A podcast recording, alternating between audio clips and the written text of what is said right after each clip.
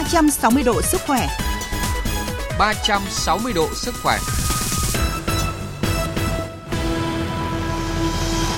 Thưa quý vị và các bạn, nhiều tuần trở lại đây, số ca mắc COVID-19 mới đang giảm mạnh. Một số tỉnh, thành phố nhiều ngày liên tiếp có số ca mắc về không. Đặc biệt hơn một tháng nay thì cả nước không có ca tử vong do COVID-19, trong khi tỷ lệ bao phủ vaccine các mũi cơ bản và mũi bổ sung tại Việt Nam ở mức cao nhất thế giới. Những điều kiện này thì có đủ để nước ta đạt miễn dịch cộng đồng. À, trước tình hình hiện nay, công tác phòng chống dịch COVID-19 cần tập trung vào những nhiệm vụ nào và thời điểm nào thì chúng ta có thể công bố hết dịch. Để tìm hiểu nội dung này, chúng tôi mời đến phòng thu Phó Giáo sư Tiến sĩ Trần Đắc Phu, Cố vấn cao cấp Trung tâm đáp ứng khẩn cấp sự kiện y tế công cộng Bộ Y tế. Và xin cảm ơn Phó Giáo sư Tiến sĩ Trần Đắc Phu đã nhận lời tham gia chương trình của chúng tôi ạ. Vâng, xin kính chào biên tập viên Thúy Nga và các quý vị thính giả của VV1. Vâng ạ, à, thưa Phó Giáo sư Tiến sĩ Trần Đắc Phu, liên tiếp hơn một tháng qua thì nước ta ghi nhận số ca mắc COVID-19 mới ở mức một hoặc là hai con số thôi ạ. Có ngày chỉ có 3 ca mắc COVID-19 thôi ạ, và tử vong thì uh, không có ca nào. Vậy ông nhận định gì về những cái nguyên nhân khiến dịch bệnh ở nước ta giảm mạnh ạ? Vâng, trước tiên thì tôi cũng đồng ý với biên à, tập viên Thúy Nga rằng dịch COVID-19 của chúng ta đang à, được kiểm soát. Và chính được kiểm soát nên cái Tết vừa qua là chúng ta đi lại à, một cách nó rất là thoải mái giữa các cái vùng về thăm quê hương. Và cũng phải thấy rằng là cái số mắc thì nó có giảm so với trước đây và đặc biệt là chúng ta theo dõi cái số ca nhập viện ấy, cũng giảm và nhiều à, tuần này thì cũng không có ca tử vong. Đấy là cái cái mà chúng ta nhìn nhận được chính xác nhất. Nhưng mà tôi cũng phải thông báo rằng là cái số thông báo nó không phải là thực tế bởi vì rằng là cũng có người hiện nay nhiễm chúng ta trả xét nghiệm. Vâng. thế rồi xét nghiệm dương tính thì cũng không có báo cáo. Vâng.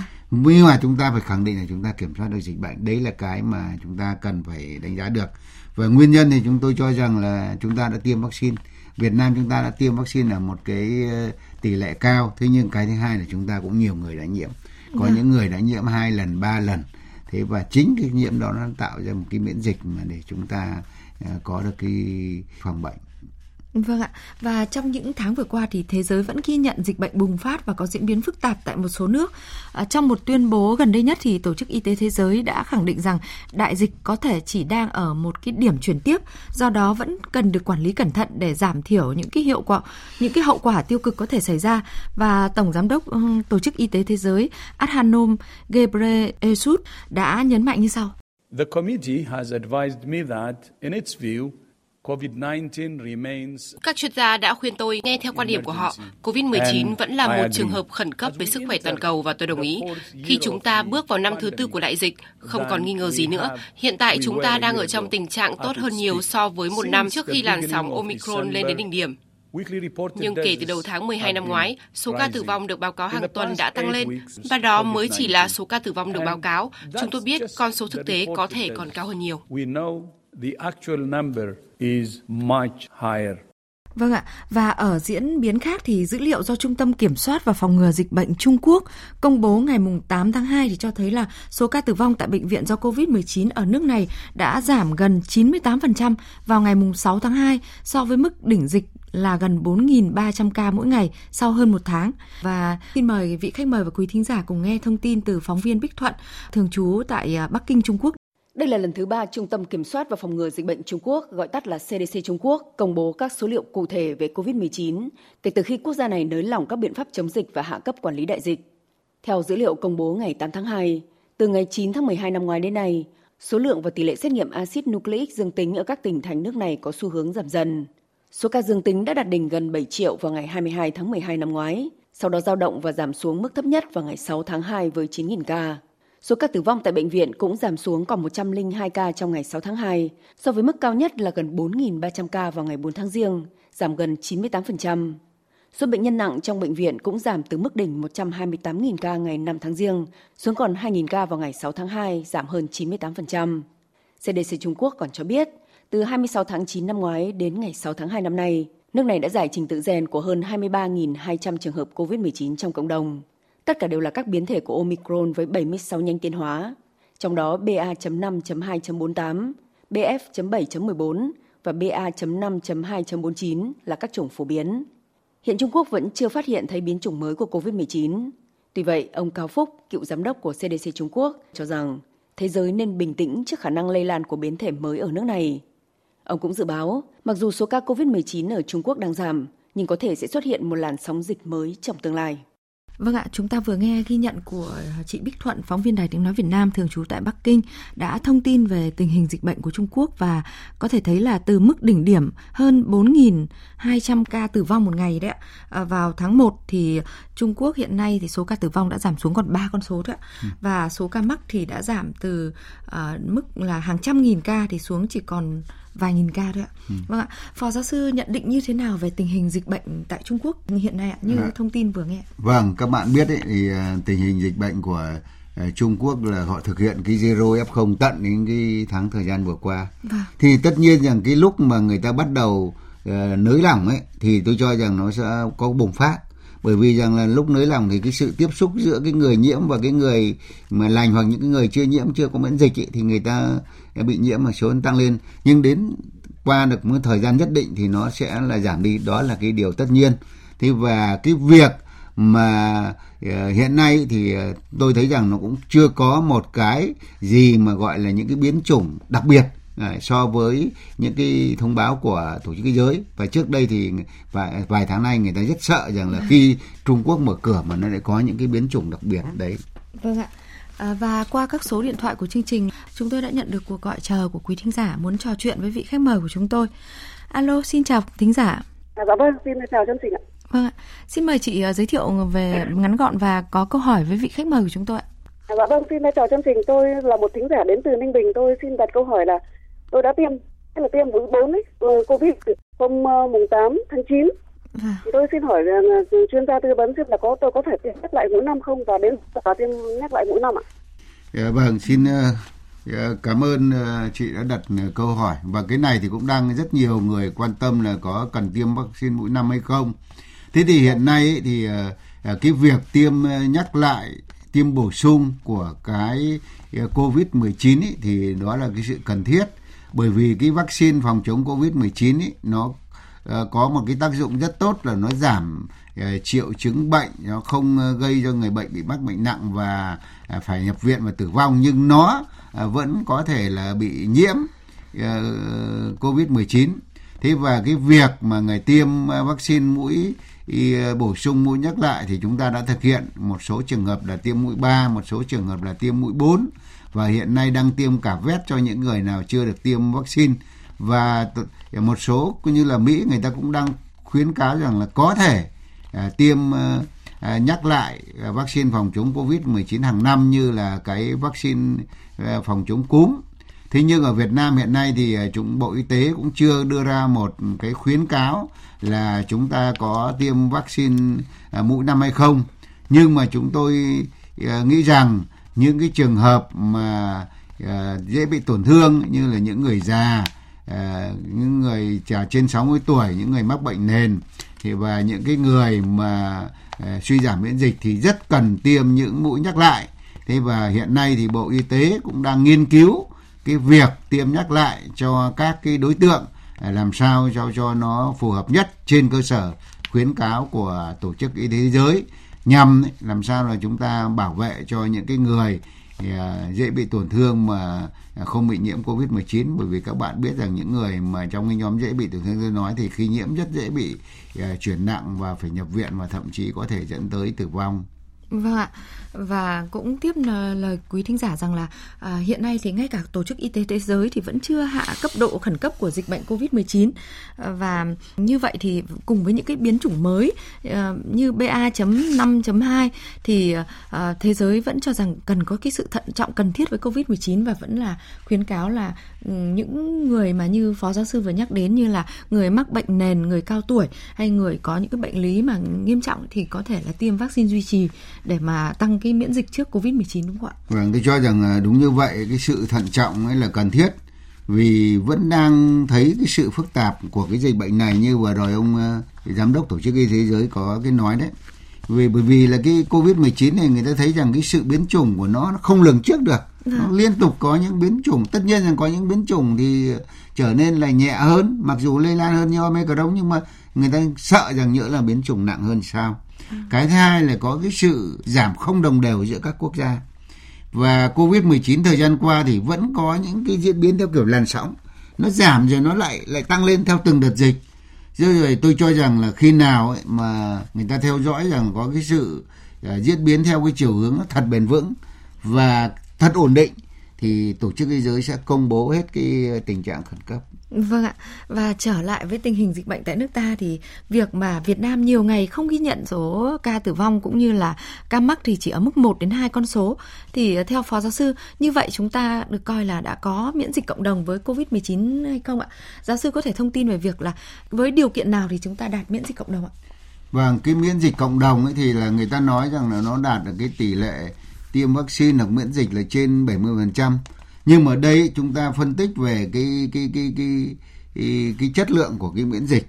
Ở miễn dịch của chúng ta hiện nay là đang có hai cái ý, kết quả mà có ví dụ nhất là do chúng ta bị được tiêm vaccine vâng. cái thứ hai là do chúng ta bị nhiễm đấy có những người nhiễm đến lần thứ hai lần thứ ba thế thì, thì ờ, nhưng mà tôi lưu ý rằng là cái miễn dịch này nó không bền vững nó khác ví dụ như là sởi chẳng hạn. Sởi thì nó người tiêm một mũi có thể người ta không nhiễm suốt đời. Đấy ví dụ như thế. Thì hoặc một vài cái vaccine khác. Và thời gian ờ, tiêm nhắc lại và tiêm vaccine thì nó làm cho nhẹ nhẹ triệu chứng. Và ờ, chứ không phải là người đó không nhiễm nữa. Thế cái người mà uh, tiêm rồi thì vẫn có thể nhiễm và vẫn có thể là lây lan là cái nguồn nhiễm cho cộng đồng. Thế rồi cái người mà nếu như mà lại vào những cái đối tượng là uh, chưa tiêm vaccine thì người ta lại nhiễm. Ừ. và những người dễ bị tổn thương như tôi nói là người già người mắc bệnh nền người suy giảm miễn dịch người ta bị nhiễm người ta bị bệnh nặng. Đấy là cái cái mà người ta rất sợ hiện nay như thế. Nên ấy, là ở đây tôi cũng lưu ý là chúng ta cần phải bảo vệ tốt cái nhóm dễ bị tổn thương và cũng phải theo dõi xem là những cái chủng mới nó có vô hiệu hóa cái vaccine mà chúng ta đang sử dụng hay không. Thì tất cả cái này là thế giới người ta cũng đang phải nghiên cứu. Vâng ạ, à, bởi vì là à, trong suốt thời gian vừa qua thì chủng mới cũng liên tục xuất hiện và chúng ta thấy là những làn sóng mà dịch bệnh trở lại đã diễn ra ở Trung Quốc, rồi Nhật Bản, Australia trong vài tháng vừa qua. Ừ. Và Việt Nam chúng ta thì hiện nay rất là may mắn là chúng ta đã nhiều tháng kiểm soát được dịch bệnh và thời điểm này thì dịch bệnh đang ở mức không có ca tử vong và số ca mắc thì ở mức thấp nhất. Và mới đây thì Quốc hội cũng đã đề nghị ngành y tế xem xét để chuyển COVID-19 từ bệnh truyền nhiễm nguy hiểm nhóm A sang bệnh truyền nhiễm nhóm B ạ. Vậy dịch bệnh tại Việt Nam thì đã được kiểm soát trong thời gian dài như vậy. Vậy theo phó giáo sư thì à, lúc này thì việc chuyển nhóm hạ cấp độ dịch bệnh là đã cần thiết hay chưa ạ? Vâng. Như tôi nói ở phần trên ý, tổ chức y tế cũng đang xem xét và tất nhiên là Việt Nam của chúng ta cũng đang theo xét nhưng mà chúng ta kiểm soát uh, dịch bệnh nhưng mà chúng ta không lơ là trước cái tình hình nó diễn biến phức tạp vâng. của dịch bệnh tôi vẫn nói một câu là nới lỏng nhưng không buông trôi thở lỏng nhưng mà thực tế thì chúng ta cần thực hiện đúng theo cái nghị quyết 128 đấy vâng. là rất thành công là chúng ta thích ứng an toàn kiểm soát dịch bệnh uh, covid một cái một cách có hiệu quả thực tế là chúng ta đã nới lỏng toàn bộ hết rồi. Chúng ta để làm ăn kinh tế chúng ta chỉ theo dõi trong lúc này mà thôi. Chúng ta gần đánh giá uh, nguy cơ. Đánh giá nguy cơ ở đây là cái gì? Chúng ta xem như là trong một cái thời gian ấy là nó có bùng phát một cách nó uh, mạnh mẽ hay không? Nó gây ra quá tải bệnh viện hay không? Cái thứ hai là số ca nhập viện có không? Thế rồi cái số tử nặng có lên không? Thứ ba tử vong nó không? Để chúng ta lại áp dụng các cái biện pháp sao cho nó phù hợp để chúng ta khống chế được dịch bệnh kiểm soát được dịch bệnh. Và chúng ta áp dụng vẫn áp dụng các biện pháp dự phòng.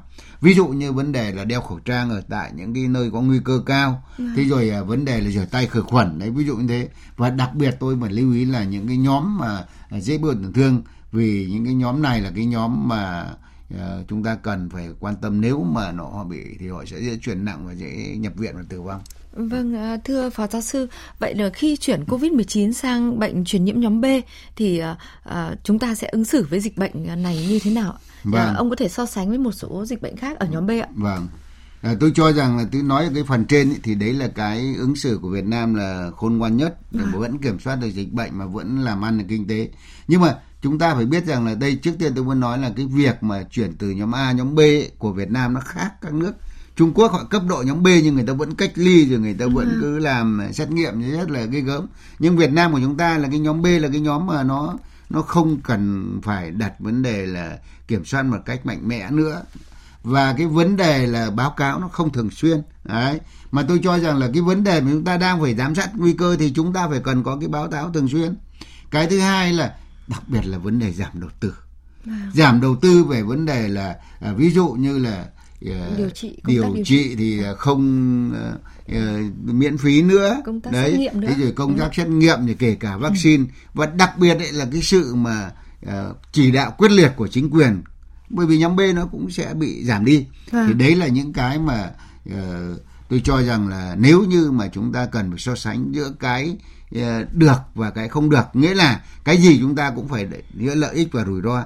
Thế thì ở đây, chúng ta chưa hạ cấp độ nhóm B, nhưng chúng ta đã nới lỏng hết rồi để làm ăn kinh tế. Nhưng chúng ta vẫn để ở nhóm A như hiện nay để chúng ta kiểm soát dịch bệnh, để chúng ta đánh giá được nguy cơ sao cho chúng ta không bị bất ngờ trước những cái dự diễn biến phức tạp của dịch bệnh trên thế giới và đặc biệt là chúng ta cũng phải tham khảo những cái ý kiến của những cái nhóm kỹ thuật của tổ chức y thế giới để à. chúng ta có cái à, liên hệ mà tôi vẫn nói rằng là dịch bệnh hiện nay là chỉ trong 24 tiếng nó có thể là từ nước khác sang Việt Nam và từ à. Việt Nam sang nước khác nhưng mà quốc tế người ta chưa hạ cấp độ thì Việt Nam chúng ta đã làm ăn kinh tế đã kiểm soát được dịch bệnh này thì chúng ta cũng cứ xem xét một cách thận trọng. Vâng ạ. Và thời gian gần đây thì ờ, nhiều người dân đã gọi cho chúng tôi phản ánh là hiện nay thì ờ, tình trạng ờ, ở nhiều địa phương cũng đã báo là đã hết vaccine COVID-19 để tiêm cho những người mà có nhu cầu tiêm bổ sung vaccine ạ. vậy theo giáo sư thì tại nước ta thì tình hình dịch bệnh là như vậy, nhưng cái việc mà tiêm mũi bổ sung vaccine COVID-19 có cần tiếp tục duy trì hay không ạ? Trước tiên tôi muốn nói rằng là cái thành tựu của vaccine nhờ có vaccine mà chúng ta đã nới lỏng được hết tất cả các hoạt động như hiện nay. Và à, vaccine thì phải tiêm mũi bổ sung và à, mũi nhắc lại vì cái miễn dịch không bền vững ấy. Thế và nhiều vaccine khác cũng cũng như thế thôi. Nhưng mà vẫn cần phải tiêm bổ sung và tiêm nhắc lại theo cái khuyến cáo của tổ chức y giới và của bộ y tế. Thế còn tất nhiên là trong cái chiến lược của tiêm vaccine ấy, thì à, nó phải dựa vào thứ nhất là dựa vào cái ờ, bệnh đã cần tiêm ở những thời điểm nào tiêm à. cho đối tượng nào. Đấy ví dụ như thế. Mà quan điểm của tôi thì phải bảo vệ nhóm dễ bị tổn thương.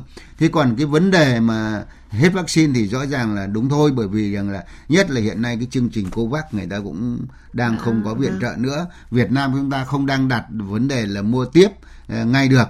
Thế nhưng mà chúng tôi nghĩ rằng là khi mà chúng ta có một cái chiến lược tiêm vaccine như thế nào thì chúng ta cần à, phải có những cái vaccine để đáp ứng đủ bởi vì cái biện pháp phòng bệnh à, bằng vaccine nó vẫn là cái biện pháp mà à, tối ưu nhất trong cái hiện nay đối với tất cả các cái bệnh truyền nhiễm. Vâng à, như vậy thì ngành y tế có thể tính toán để đề xuất uh, chính phủ có thể là mua một lượng uh, vaccine cần thiết để uh, bổ sung vào chương trình tiêm chủng giống như là các vaccine mà chúng ta đang duy trì hiện nay ạ. Vâng tôi cho rằng tốt nhất là như thế. Vâng. Thế còn không có thì cũng phải tính toán xem là cho một cái đối tượng nào đó thôi đối tượng dễ bị tổn thương thì thôi vâng. hoặc là vấn đề là tiêm dịch vụ như cúm chẳng hạn thì cái cái đó thì vâng. bộ y tế phải có cái chiến lược vâng.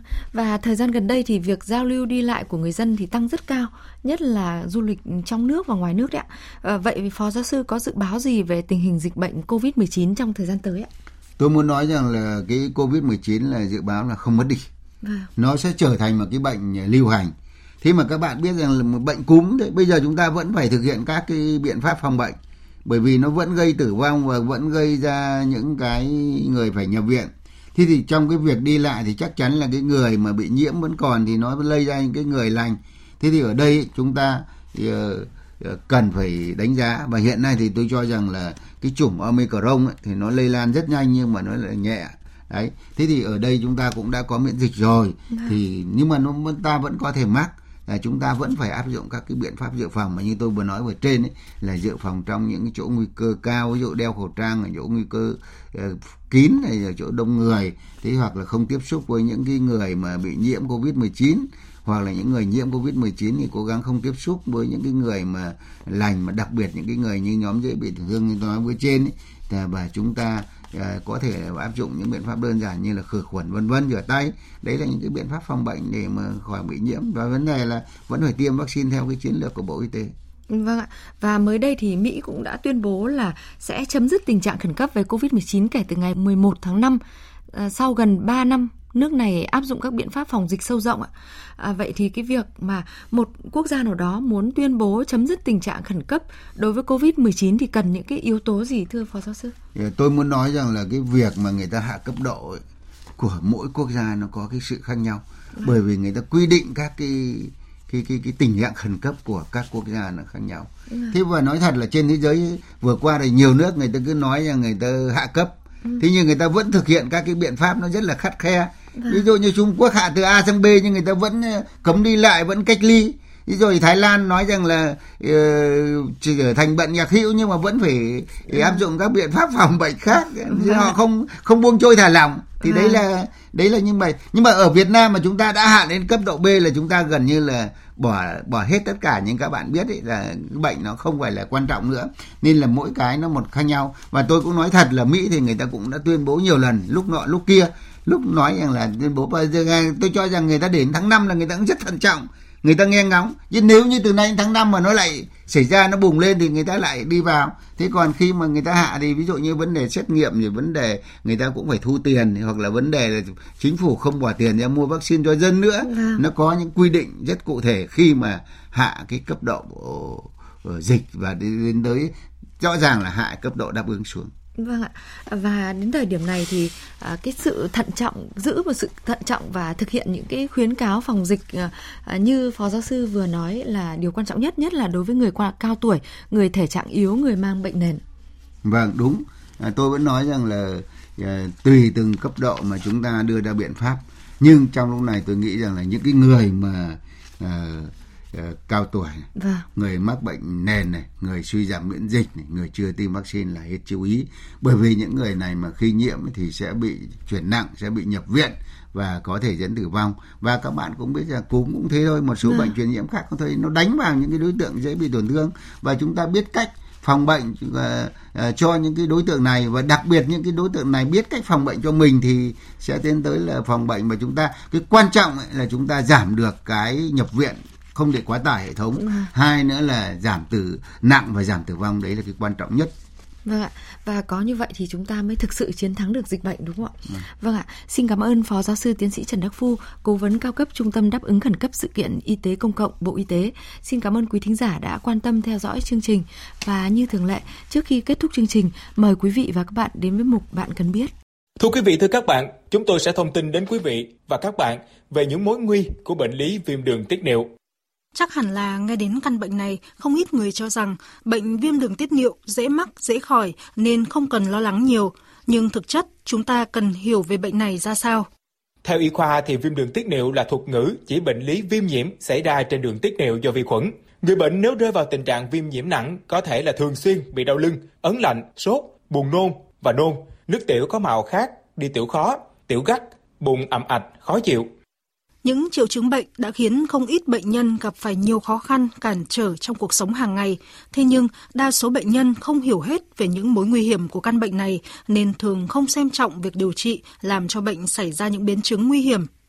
Điều này đã được bác sĩ Nguyễn Đình Liên dẫn chứng như sau.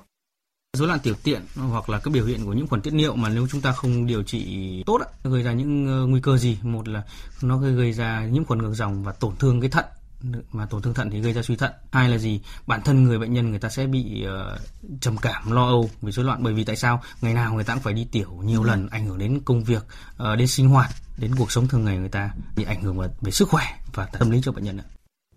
360 độ sức khỏe cùng bạn sống khỏe mỗi ngày. Thưa quý vị và các bạn, thực phẩm bảo vệ sức khỏe ích niệu khang với thành phần chính là coles chiết xuất từ hạt của loại bí ngô đặc biệt Escop và mầm đậu nành, nguyên liệu của hãng Frutarom Thụy Sĩ, được sản xuất trong nhà máy Nutrafur SA tại Murcia, Tây Ban Nha, giúp hỗ trợ giảm tiểu đêm, tiểu nhiều lần, tiểu không kiểm soát, không tự chủ, tiểu rắt, tiểu són. Ích niệu khang hỗ trợ cho người bị hội chứng bàng quang tăng hoạt OAB. Ích niệu khang dùng được cho cả nam giới và phụ nữ bị tiểu đêm, tiểu nhiều lần, tiểu không kiểm soát, không tự chủ, tiểu rắt, tiểu són, người bị bàng quang tăng hoạt, OAB hay bàng quang kích thích.